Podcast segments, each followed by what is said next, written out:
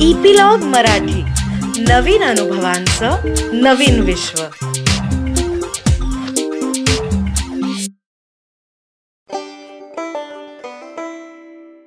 नमस्कार.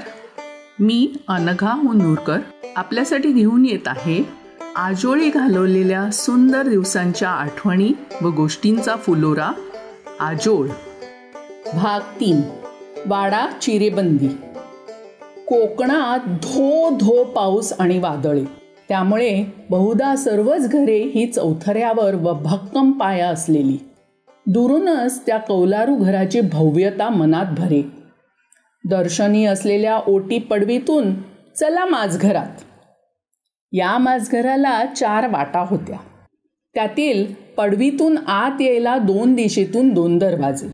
माझघर म्हणजे घराचं जणू मध्य. अगदी प्रशस्त. या माझघरातच आमच्या जेवणाच्या पंक्ती रंगायच्या. तिथेच एक बाजले होते. ज्यावर अख्ख्या घराची अंथरुणे पांघरुणे असायची. इथेच हळदी कुंकवेही चालायची. छानसे देवघरही माझघराची शोभा वाढवायचे. देवघरावरून आठवले आजोबा रोज सोहळ्यात पूजा करत. त्यासाठी सकाळीच परडी घेऊन आम्ही फुले वेचायला जायचो.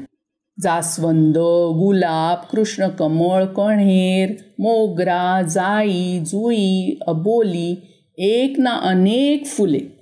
कधीकधी धुंद करणारा केवडाही आणि झाडावर चढून काढलेला नागचाफाही कुठले फूल देवासाठी खुडायचे? दुर्वा कशा गवतातून हलके पाण्याने तोडायच्या?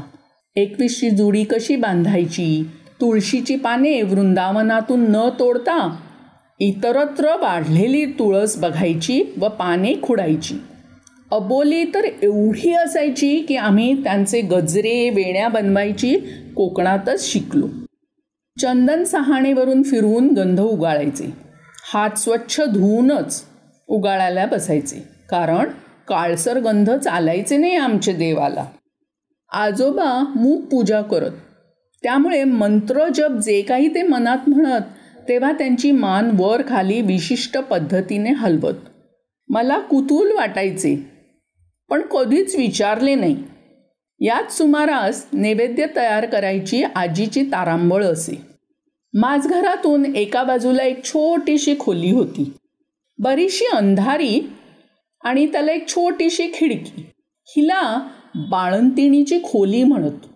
आम्ही सगळेच मुंबई पुण्यात असल्याने हॉस्पिटललाच जन्म. त्यामुळे ती खोली अनेकदा धान्याची पोती वगैरे ठेवण्यास वापरली जायची. पण तरी सगळेच त्या खोलीला बाळंतिणीची खोली म्हणायचे. माझघरातून एकीकडे स्वयंपाकघरात जायला वाट. तर दुसरीकडे दोन पायऱ्या उतरल्या की अजून दोन खोल्या जिथे आजोबांनी पोस्ट ऑफिसाला जागा दिली होती. तिथे साधले काका काकू राहात. एका खोलीत स्वयंपाकघर तर दुसरी खोली म्हणजे एक कोपऱ्यात पोस्ट ऑफिस तर बाकीची खोली रात्री झोपायला असा त्यांचा संसार. दिवसा इथे दळण कांडणही होई. साधले काका शाळेत शिकवत व पोस्ट ऑफिस चालवत.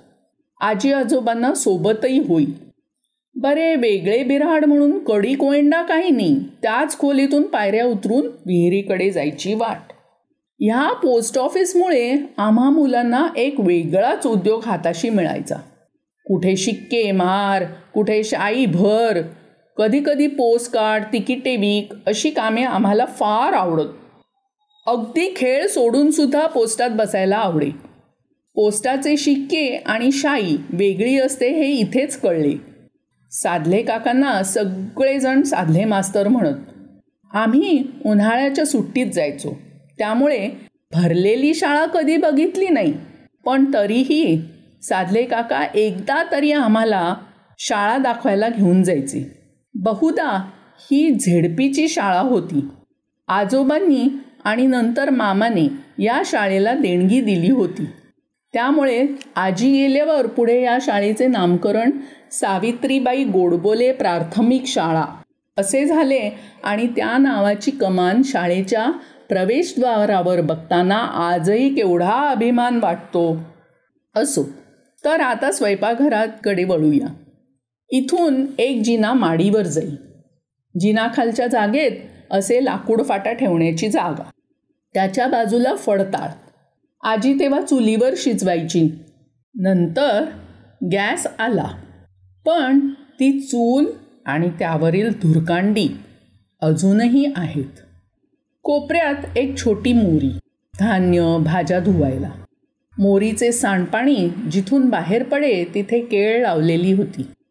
पलीकडे फुलझाडे असे सहज सिंचन बरं का? तेव्हा घरात नळ आले नव्हते. त्यामुळे हंडे कळशा तांबे अशी अनेक तांब्याची व पितळीची भांडी मामी आई मावशी सगळ्या जणी मिळून स्वयंपाक बनवायच्या. आमरस काढण्याचे काम मात्र घरातल्या मुलांचे. आम्ही मुली साली व कोळी दुधातून काढून द्यायचो. अगदी पिंपभर रस. भाज्याही घरच्याच. परसदारातल्या वांगी तोंडली घेवडा घोसाळे अशा. काजूची उसळही कधी कधी आणि हो कुळथाचे पिठले सोलकढी कच्च्या फणसाची भाजी लाल गुरगुट्या भात मेतकूट तोंडाला पाणी सुटले की नाही? हा भाग इथे संपला. पुढचा भाग लवकरच घेऊन येत आहोत. त्यासाठी इपिलॉग वेबसाईटवर किंवा तुमच्या आवडत्या पॉडकास्ट ॲपवर जसं गुगल पॉडकास्ट हप ऑपर जिओ सावन कास्ट बॉक्सवर सबस्क्राईब करा. आपला अभिप्राय कॉमेंट बॉक्समध्ये नक्की कळवा. तसेच आपल्या मित्रपरिवाराबरोबर व नातेवाईकांबरोबरही शेअर करायला विसरू नका आणि त्यांनाही सबस्क्राईब करायला सांगा. धन्यवाद.